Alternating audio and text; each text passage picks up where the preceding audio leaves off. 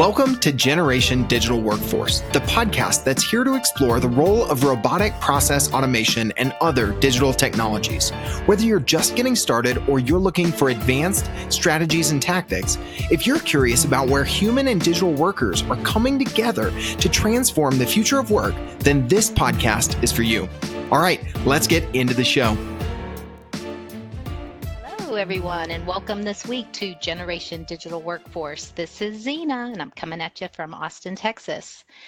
I'm really happy to have WonderBotz with me today. Paula and Amal, how are you guys doing? Doing well. Thanks so much for having us, Zena.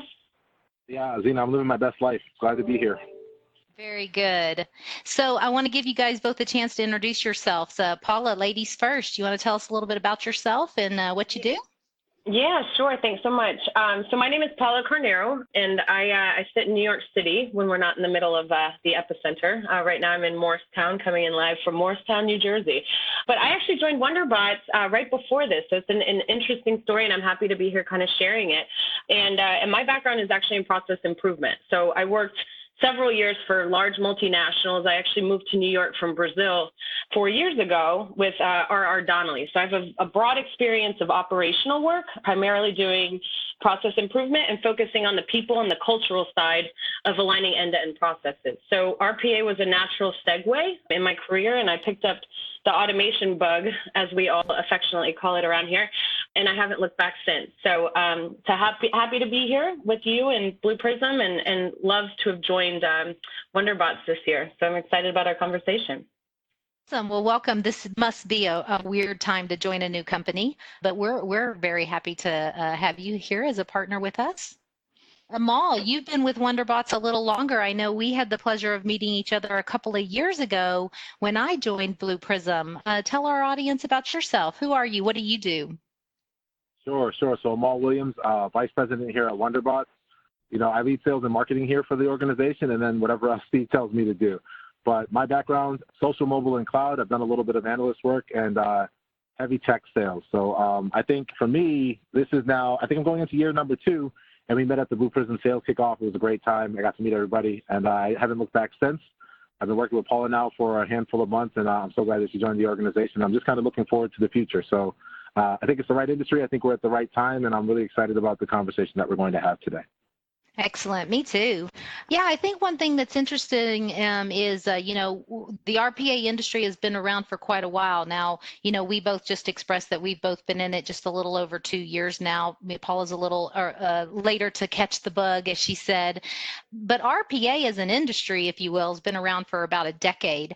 We still only see a small percentage of businesses utilizing it, you know, today though. So I'm curious, you know, why do you think that is, Amal? So for me, I think there's kind of three things that we kind of run into around customer pain points uh, for adoption, right? So I think the first of which is, you know, there's a perception about the time to value for customers, right? So the longer it takes for you to be able to declare victory, the inherent uh, perception of cost is going to be there. I think the second component is going to be a risk of failure. So companies are going to be somewhat risk averse to something they've never done before. I think RPA has generally helped me revisit humility, right? So I understand that everybody wants to get this right, but if we've never done this before, it's hard to be discerning around what the actual best practice is. So we need to help our customers understand that there is a pragmatic approach to this. And for the customers who have kind of taken different approaches to adopting RPA, the time to value is going to be a change for them. So as customers go through the various stages, right, we all embrace ROM. After they get past initialize, it's really, really challenging to scale up your RPA capability unless you understand what best practice is. And then I just think the last part is around scale. So it's the, uh, if you think about it this way, how many people have RPA as their full-time job, right? And the successful implementations, Viacoms of the world, Dardens of the world, Equinixes of the world, their teams are comprised of people who are working in RPA almost exclusively. And so I think what we need to do is a little bit of education, for one. Two, uh, a lot of enablement and then for three, we have to kind of cut through some of the noise that's out there as um, debating as, you know, how there's ways to get this done. I think there's uh, several ways to be strategic about what you choose to do first, but tactically, we should probably get past debating those points. So I think for us going forward, helping customers, it's reducing the time to value, right? I think you inherently mitigate risk when you reduce time to value. So if we can declare victory every 30 to 90 days, I think the customers will feel more comfortable. And then if we get customers to realize that RPA is not a part-time job and it is a full-time job, we can help them understand the value of that. Some of their concerns around scale will start to dissipate as they embrace, you know, RPA as a part of their culture. I think it's really interesting that you know we we we have so many companies that are trying to scale and aren't. So you know, setting aside for a moment those who haven't even gotten started.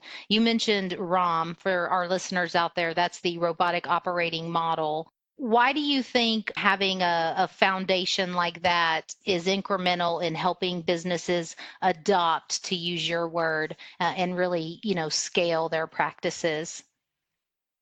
So I would say that, you know, I, uh, you know, when I got first, I think I've been exposed to ROM now for about a year, right?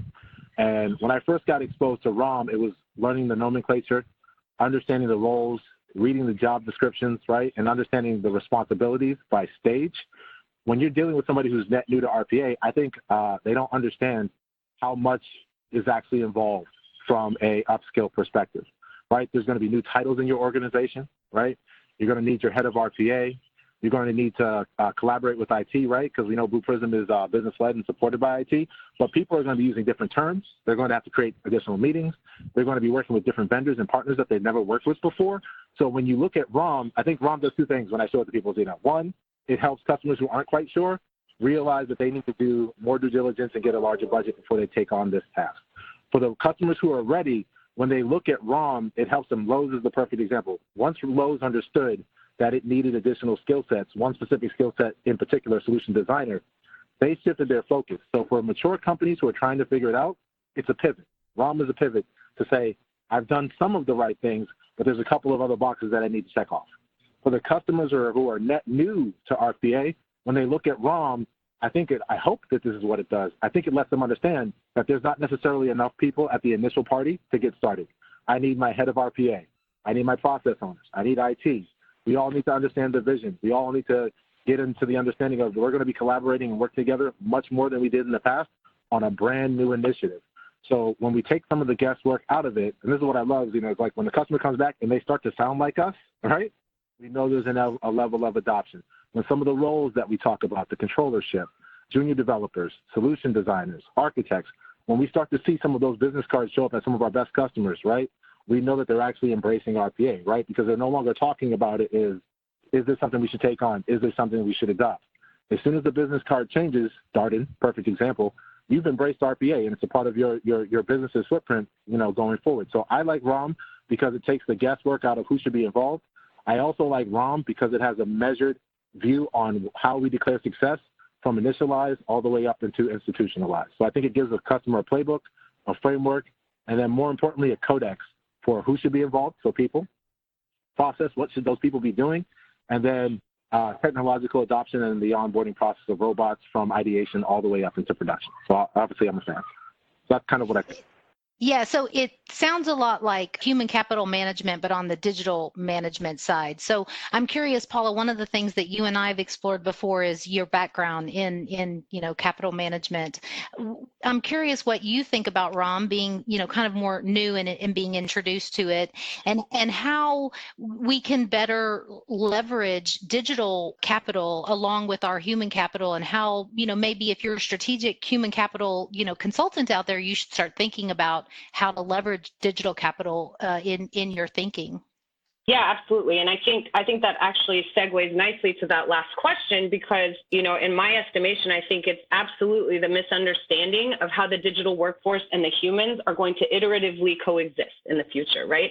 And so in my perspective, while, you know, RPA, you know, as a standalone is fairly new, you know, I worked for a consulting firm where we were talking about the operating model being a nearshore model, for example, and taking parts of the accounts payable function, you know, and nearshoring them to Costa Rica. That's a disruption in your business and an operating model. But what we're introducing with RPA, and again, I think the low adoption rate is just this misconception of what a transformation means, right? And and perhaps some change fatigue over the last couple decades of SaaS providers coming up out of nowhere, ERP migrations changing, million dollar projects gone fail.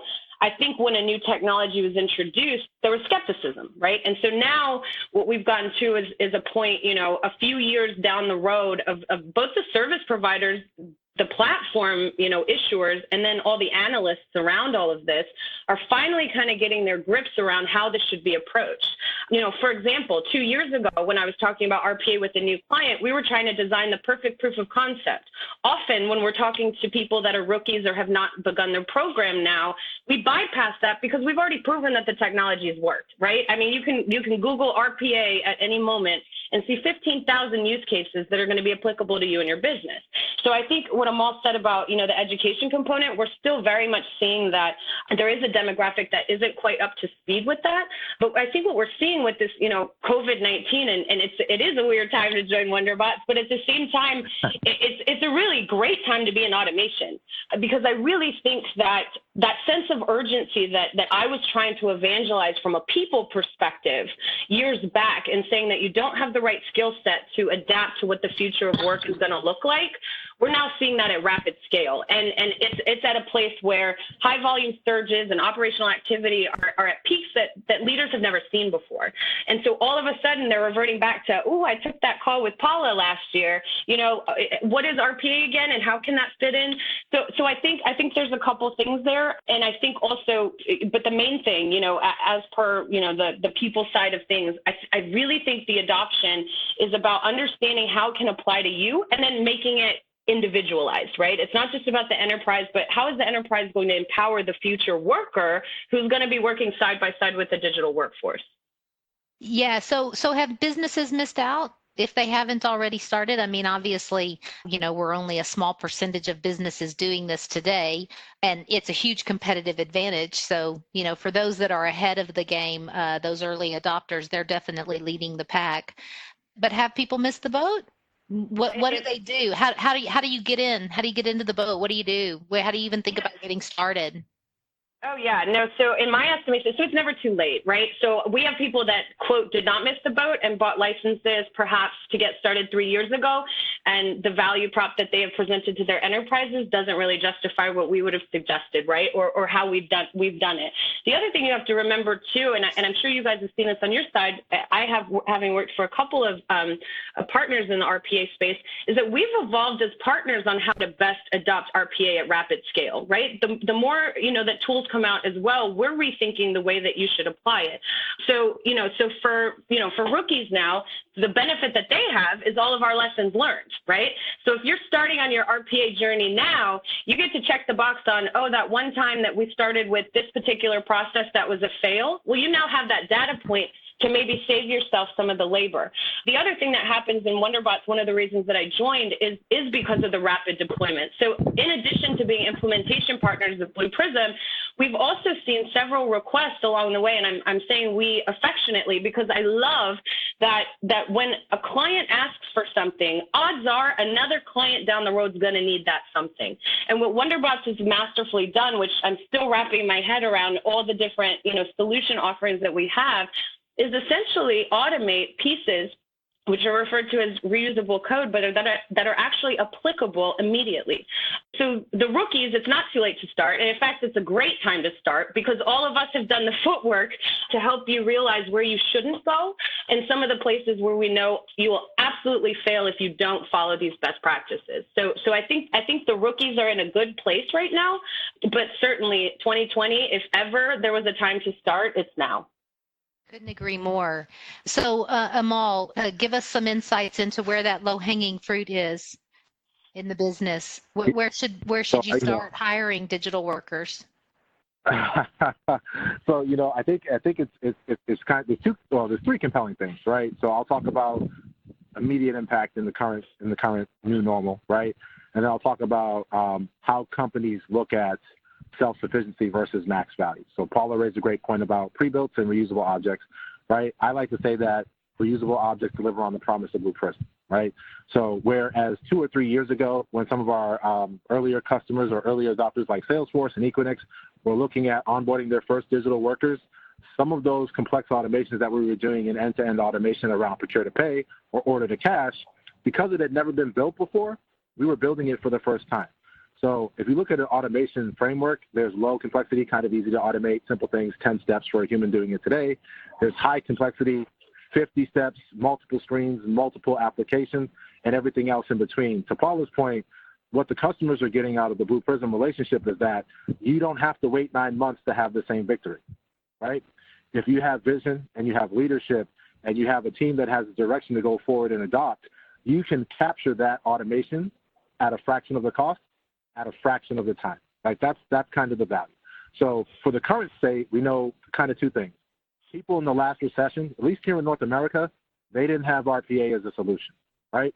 Uh, right before I got on the call today with you, Zena, we had one a, a very, very large deal come in from a company called Ohio Hospice for automation and revenue cycle management, right? They realize and they see that in some use cases where if you can just look at by giving employees 5% of their time back, you can impact the cost of your business by up to 50%. It's very important. So now we're not looking at, to Paula's point, I don't want to prove if the robots can work or not. I need to find compelling business cases that allow me to be more profitable surviving the pandemic, but also coming out of the pandemic. So in 2008, right, some people lost their market share. Some companies went out of business. They didn't have RPA as a use case. In the current state, if you have revenue opportunities that you can't meet because of hold times, call times, time to customer, time to patient, time to students, you can solve that with robotics but you need to be trying to solve those problems right now. Our CEO said dirt flying out of holes. There's no COE, if I'm doing this on my own, that's going to come out of uh, these exercises without bruises. You have to learn, right? Iteratively. You have to do 100 automation. And for the customers who are net new to RPA, you don't have to wait nine months to declare success. But the driver is going to be operational efficiency. The driver is going to be can I reduce my time to customer time to revenue? And we can use automation to do that, but we have to find the revenue drivers. So we can't, I think for me, the customers who may be left behind are the ones who are still trying to prove whether or not I should be doing OCR and cognitive technology. The ones who are trying to figure out whether or not I should migrate to cloud. The ones who are going to win are the ones that are automating those things that are crucial to their businesses, creating greater margins, and reducing the time for the customer so there's less friction, right? Take the call, return the products, order the new products, right? uh, and then solve the customer issue. If we can do that through automation, which I know that we can do, those companies are going to come out of this in a more favorable position than previously. And I think, you know, things like this give us the opportunity to take away the excuses from being risk averse. We don't have to worry about risk at this point because operation is already impacted. People are working at home. Customer behavior is changing. Net new markets are emerging, right? Traditional antiquated markets are starting to get a little bit phased out. Look at the airlines, right? they need to embrace it. But there's also a lot of people now, and the good news here is that if we can get creative around adopting automation, not only will these companies come out and survive, they're going to come out on the other side healthier than they were prior to going into. Yeah, and I I jump in and add to that. You know, the the quick and, and short answers. Obviously, you know, and again, this is a quick Google RPA 101. You know, high volume, manual, repetitious tasks right? Within an end-to-end process is always a great place to start. But I wanted to share with you guys an anecdote from from a client once you know, at, at, an old firm, so I won't mention names or anything like that. But but I love this story because one of the qualifiers was what is the job? We already knew the AP department was a disaster, so we already knew we were starting in that area. We had executive buy-in, all the check marks to to get this going, and and while they committed to a certain amount of, of, of digital workers what we had decided to do was poll initially, since all the finance team was going to be on board, and say, what is the biggest pain in your rear? And we literally started there because what we were trying to show, and they they ultimately they've employed a lot of, of digital workers since I left, but but the importance there was to say, how do you see RPA affecting you personally? you know, when you show up to work every day. And, and in finance, it gives you a unique place that robots, you know, and, and the digital workers can actually come in and take away those repetitive tasks that are actually, you know, the ones that, that cause attrition. So going back to your point about human capital, employing a digital workforce has tertiary benefits that you don't even see, like talent acquisition and retention. You know, you have all these young budding graduates coming out looking for a job. The fun, spunky, smart ones are going to be going to organizations that are already taking care of the pivot tables for them, right? That already have a digital workforce employed that they're not sitting there trying to generate reports all day. So I think it's a very important thing when you think about low hanging fruit in the context of where you are in adopting. Low hanging fruit might be we can't keep people on staff, right? But low hanging fruit might also be a cash cost analysis, you know, answer as well. So it really depends on the organization, but it's but it's very important, you know, as we talk about this to, to consider the stakeholders involved and what's going to be valuable to them, right? Not thinking about it in ROI specific terms, but what is going to give you value. Um, so again, high volume, absolutely, definitely start there. Finance is always a great place to start, but but it's interesting to start seeing the nuance nuances that, that certain organizations' cultures breed when they adopt RPA into their um, into their organizations. Let's um let's break it down just a bit and get a little bit you know m- more granular, if you will, uh, around uh, what a specific team might look like. So you know, Paula, you you mentioned iterative digital to human sort of the how is that workflow going to work passing tasks maybe back and forth. You also mentioned the ap department. So so let's start there. What might an ap department look like if it were a mix of human and digital capital? What roles might the humans and the digital workers have and, and where would you see you know that overlap and where would you see distinct tasks being able to be managed by each? I'm going to put you on the spot yeah, I was going to say, you're asking me to do a comprehensive plan on how to redesign an AP strategy. Okay. Go. Uh, go. Let's go. Um, so, so how about how about I how about I dissect it in bite size, which I think is important to to do. Um, and so let's take a component of the procure to pay process, right? And and that's really the best way to think about RPA being iteratively interjected, right? So the procure to pay process is this long, tedious thing. Again, it's the best example of every single system software implementation person has tried to solve with standalone solutions.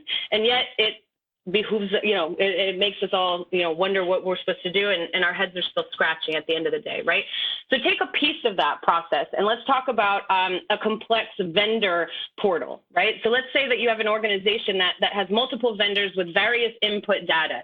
Perhaps uh, you know some of them send an email some have purchase orders those are always nice.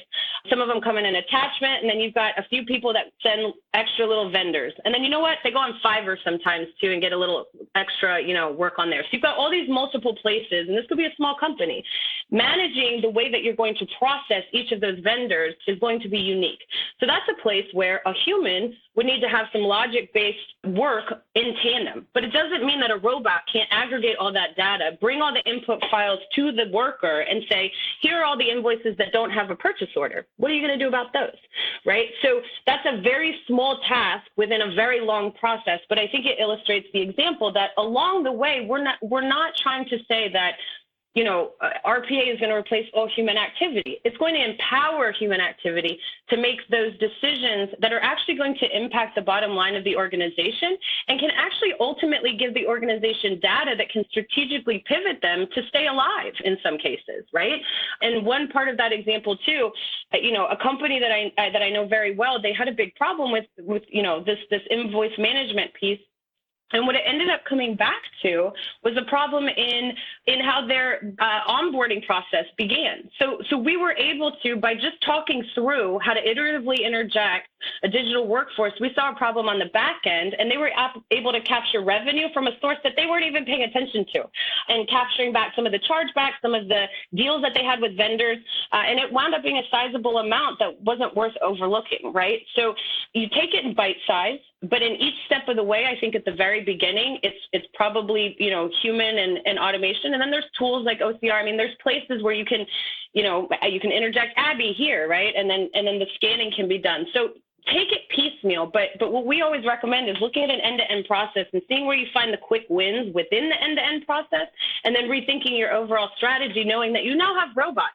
you don't have to do a QA check on the math anymore, right? Um, you don't. You no longer have to take a peek at that journal entry and make sure that it matches, you know, what the ERP system was intended to say. So, so that's one small example in a in a big long process. But but typically that's what we suggest is starting with tasks and then thinking through the overarching process, you know, and how to better it along the way, not just automate it, but better it. I like that's a great example and good advice to think about tasks, not necessarily wholesale jobs being uh, you know automated necessarily but pieces of task and how that you know in, intertwines with the with the human worker. Um, amal along the way you've mentioned a lot of customer names. I've written them all down. It's amazing. Uh, the success the successes that that you and and your and your your customers have delivered to their businesses amazing. Can you share a little bit more uh, about one of those customer stories with us? You know maybe maybe what they did how you how you guys help them achieve success? Uh, brag about yourselves and your customer a little. Me? you?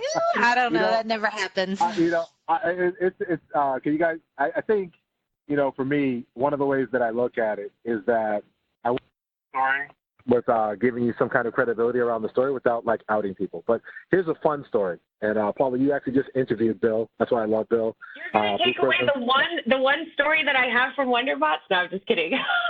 hilarious, hilarious. Take it. Okay? So take it. Take my the, story. Releasing the stories.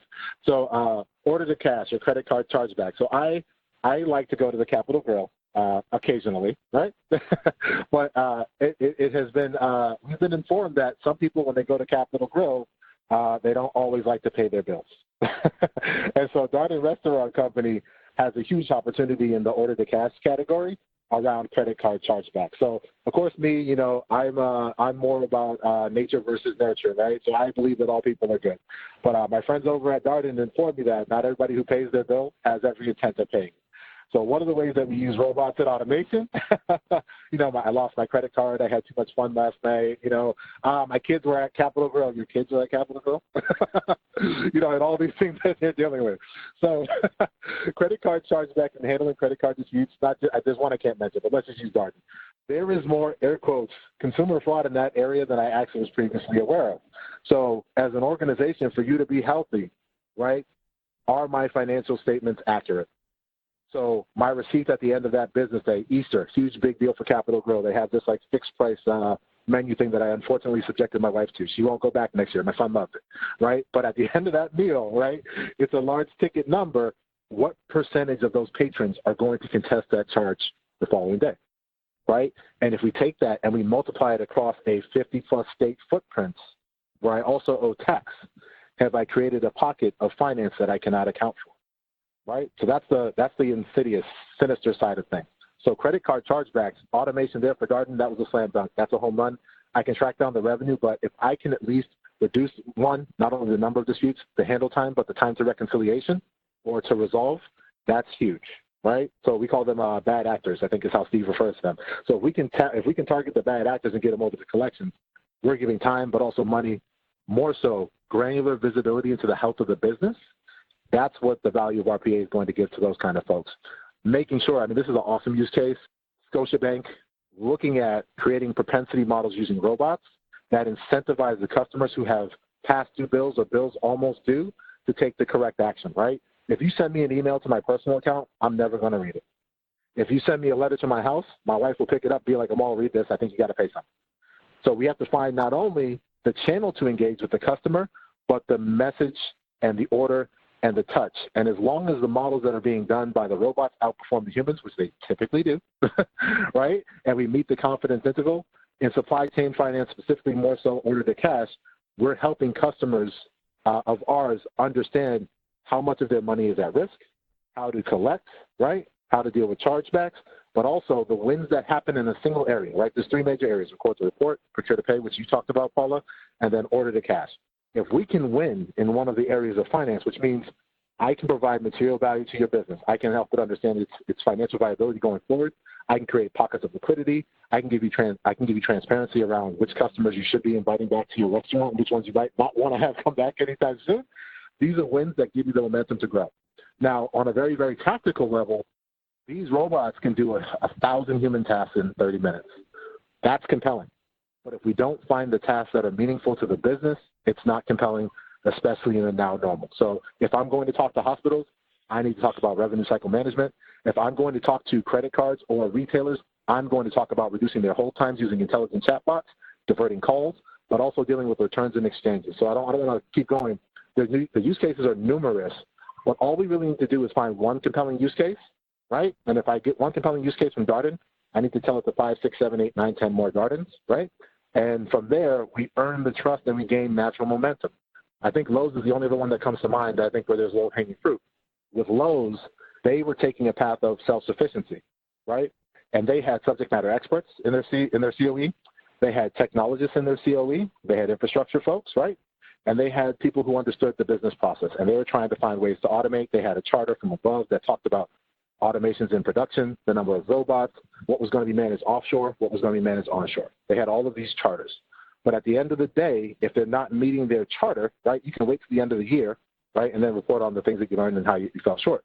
Or you can have an intervention. So for them, their COE existed. They had, I think, uh, anywhere between 17 to 19 automations in production, but they took themselves back to finishing school. So they all went back through basic and advanced training. And as a result, from basic and advanced training, as their people who had gotten recently certified were getting their uh, feet wet, they were using WonderBotz resources to advise them right out of class on best practice.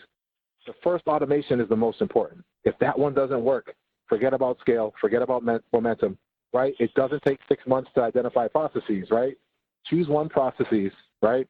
Get that into production as quickly as possible, and then use that momentum to encourage other people to become a part of the, pro- the program. Part of our jobs is, you know, Blue Prism, WonderBotz, us working together. We want to uh, clear up the confusion. We want to demystify automation, right? and we want to let people know that everybody's not losing their jobs, right? higher ed is my favorite, my favorite vertical to work in because when I walk into higher ed, the second thing I say, right, after I talk about, you know, the Blue Prism story, is I say, hey, guess what? Nobody gets fired in this vertical, guys. okay? so let's all exhale and let's talk about end-to-end automation in AP because that means that schools can review more applicants unless you're Stanford because you want less, right? you can review more applicants, right? You can process their loans, but guess what? you can actually invoice those customers, right, and those students. So if I automate those things and my budgets are flat, right, in the middle of Vermont, there's no new talent showing up, right? They have some legacy KPMG employees at their at their hospital, but like you gotta really love skiing, you gotta really love catamounts, and you gotta really love that kind of a lifestyle. They have a hard time finding talent, and their budgets are flat. It is literally the perfect use case for robots, but you can't have stalled or failed programs because as soon as a customer feels the pain or friction of RPA adoption, they move on to the next project, and they should. So our job is to make sure that they understand that this is possible. Let's find the right processes, right? Decipher helps us do that. The human way helps us do that. People like Paula help us do that. And then as soon as we land, we can expand once the robots get into production in a very pragmatic way. I know it was a long answer, but I get excited about this because I think it's real. And uh, once people realize that, they'll start talking to us like we talk to them, and the programs expand on that.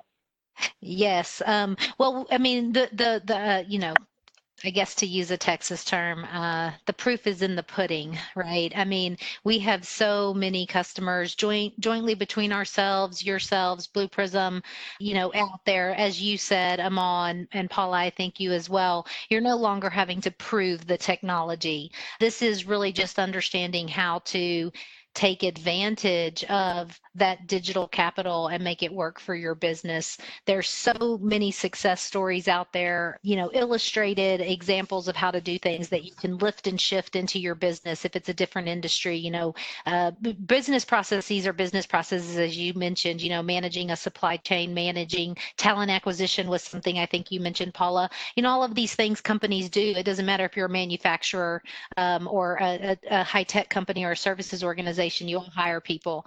You touched on something around attrition earlier. I've asked a few of our customers um, around attrition. I don't know if that's an area you've explored with any of yours, but you know, natural attrition in businesses is typically around 18 to 20 percent, and you know, when you compare attrition due to automation, it, it's typically negligible. Um, you know, especially in comparison to that natural attrition. So, before we get to the very last question that I always have on my list, is there anything else either one of you'd like to to add or or to to to send our audience off with?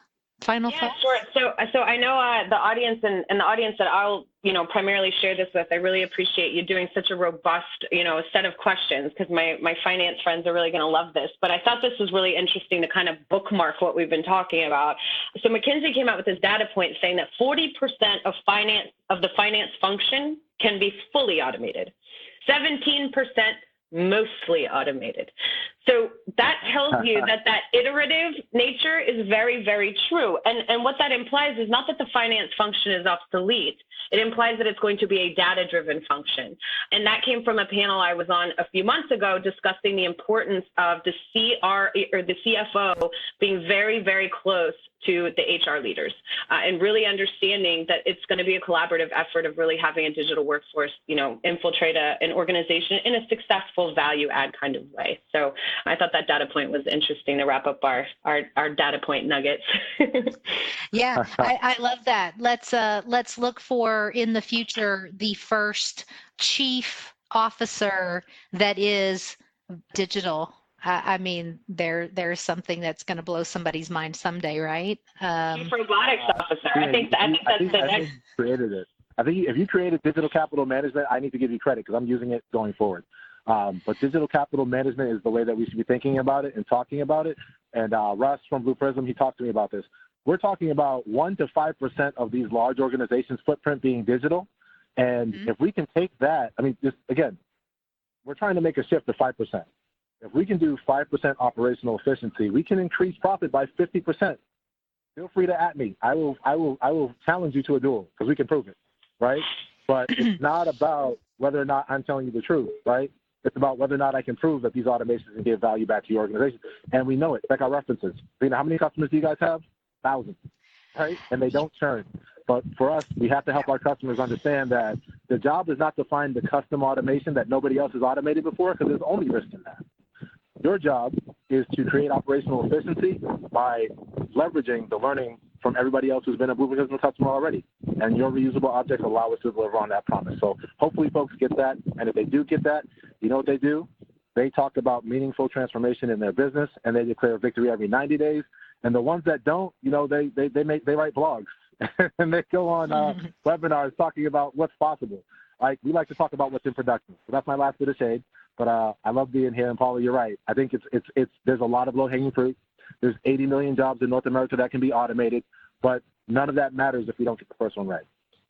Well, you know, even there's jobs. I mean, the jobs that can be automated. There's there's jobs that are yet to be even created invented. dare i say i mean invented i mean I, am in one of those roles i mean you know did you 20 years ago hear of someone with the title customer experience I don't think you did. Now there were people doing what I do, but we didn't have that title, right? I mean, everything evolves and happens. Social media, you know, I mean, I hate to admit it, but you know, I didn't grow up with social media. this is all new and foreign to me.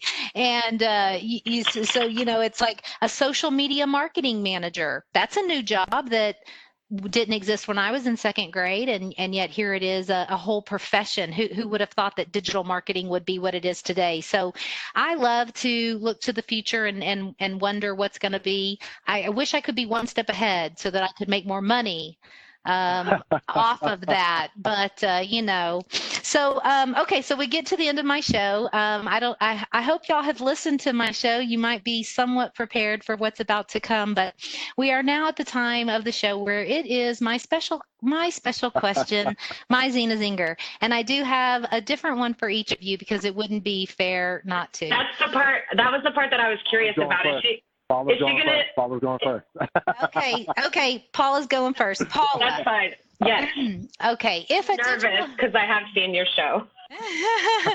um, if a digital worker were a first responder, what oh type of first responder would they be and why? Uh, they would be the intake specialist. So um, the first responder, you know, the, the person that goes and does the initial assessment, and then you know gathers all the data as an initial you know cue of what it is. The digital worker would be the person putting that input data into whatever system is going to accompany the ambulance to the hospital and that's going to have that all the way there ready waiting with every kind of patient record that exists on that person corresponding so that when they get there they have the best chance for success with whatever it is that they're first emergency responding to Love that. And she called yeah, that was great. And I actually love that you responded to the digital worker as a person. Look, I mean, yeah, if you personify it, I know we're on, we're on recording, but I mean, I think about them like robots. You think about it like like a friend that has your back. You know, it's not I as know. daunting. Ours it's have names I mean, here at Blue Prism, ours have names, right? We have Sergey, we have Beatrice, we have Charles, we have a Diana. You know, you're seeing the theme here, maybe of these British royal names. I don't know, but um, uh, but yeah, no, it's fun to give them names too. And then and then you say, oh well, Charles did that, and you're like, Oh, okay. Yeah, the Charles is who issues licenses, by the way, for uh, Blue Prism. So there's a little insight. Um, okay, so Amal, over to you. If oh a digital worker, uh, no, you, you're going to have this is going to be fun for you. If a digital worker were an athlete, what kind yeah. of athlete would they be, and why? Oh, so the easy answer is a chess player, right? Because the robots are better than the people, right? So chess. So sorry, that's a layup maybe a chess mathlete. Uh, no. that doesn't count. You have to. You have to. It, it, you have to no? breathe hard while oh. you're doing whatever oh. it is. Okay. okay. Can, you pull a hamstring? Can you pull a hamstring while you're playing chess? I'm not a chess player. I don't think so. you might be able to, but. oh, oh, so a digital worker being an athlete. All right, mm-hmm. what is the most strategic sport that's out there besides driving? Uh, NASCAR. NASCAR, drifting, uh, curves, acceleration, bumping. But think about the nodes, right? So the sports that I played, they were very visceral. And if I made a mistake in football, I could just blow something up. In NASCAR, when I make mistakes, I hit the wall and the race is over. So if I'm a digital worker for the uh, ability to process multiple modules in a very, very short period of time, human in the loop because I would like the driver to be there. but uh, I think those two things work together right? Um, but I think if it's what's the most strategic, most surgical besides chess, I think it would be race car driving. I know they keep taking lefts forever, but there is some nuance in there that people overlook. That's parameter files. That's parameter files. Totally. We have, we have F1 racing here. We have F1 racing here in Austin, and they don't just turn left. By the way, they turn all different so directions. I was, try, I was trying. I was trying to be. I was trying to be a little more lower level because uh, hold on, sorry. I didn't was sitting here doing. I was trying to do like NASCAR because I feel like F1 is like you know the yacht of racing. That's where all the fancy people live. the yacht you know, of racing. I don't get I don't get down like that. So I would say racing for the models of the propensity to avoid crashes so that everybody else was safe. But I also think too, outside of chess, the only other sport where I think a robot would perform exceptionally well because I know that it's happening in medical science right now would be either archery or long range uh, rifles. Those are the two that I could think of. I like NASCAR first. Those are my those are my final answers. I like NASCAR too. I'm gonna go. I'm gonna go with NASCAR. Um, yeah, we'll put an 88 on it and we'll call it done. Oh, I love it. I love it. Cute. Very cute. oh, you guys, thank you so much. I've really enjoyed um, speaking with you today. Um, I really appreciate your time. And um, yeah, let's uh, let's do this again in a couple of months. Sounds great. Like Thanks it. so much, Zena. I appreciate your time. All right. Thanks, guys. Thanks, Everyone guys. out there in listener land, thanks for joining. Have a good day. You've been listening to Generation Digital Workforce. If you want to hear more about RPA, AI, and other cognitive technologies that are shaping the future of work, join us next time as we continue to go deeper on these topics with industry innovators and experts. To make sure you never miss a future episode, subscribe to the show in your favorite podcast player. And if you've liked what you heard today, please leave us a review. It's one of the best ways to help more people find valuable content. For show notes and more info, visit us at blueprism.com slash podcast. Thank you so much for listening. Until next time.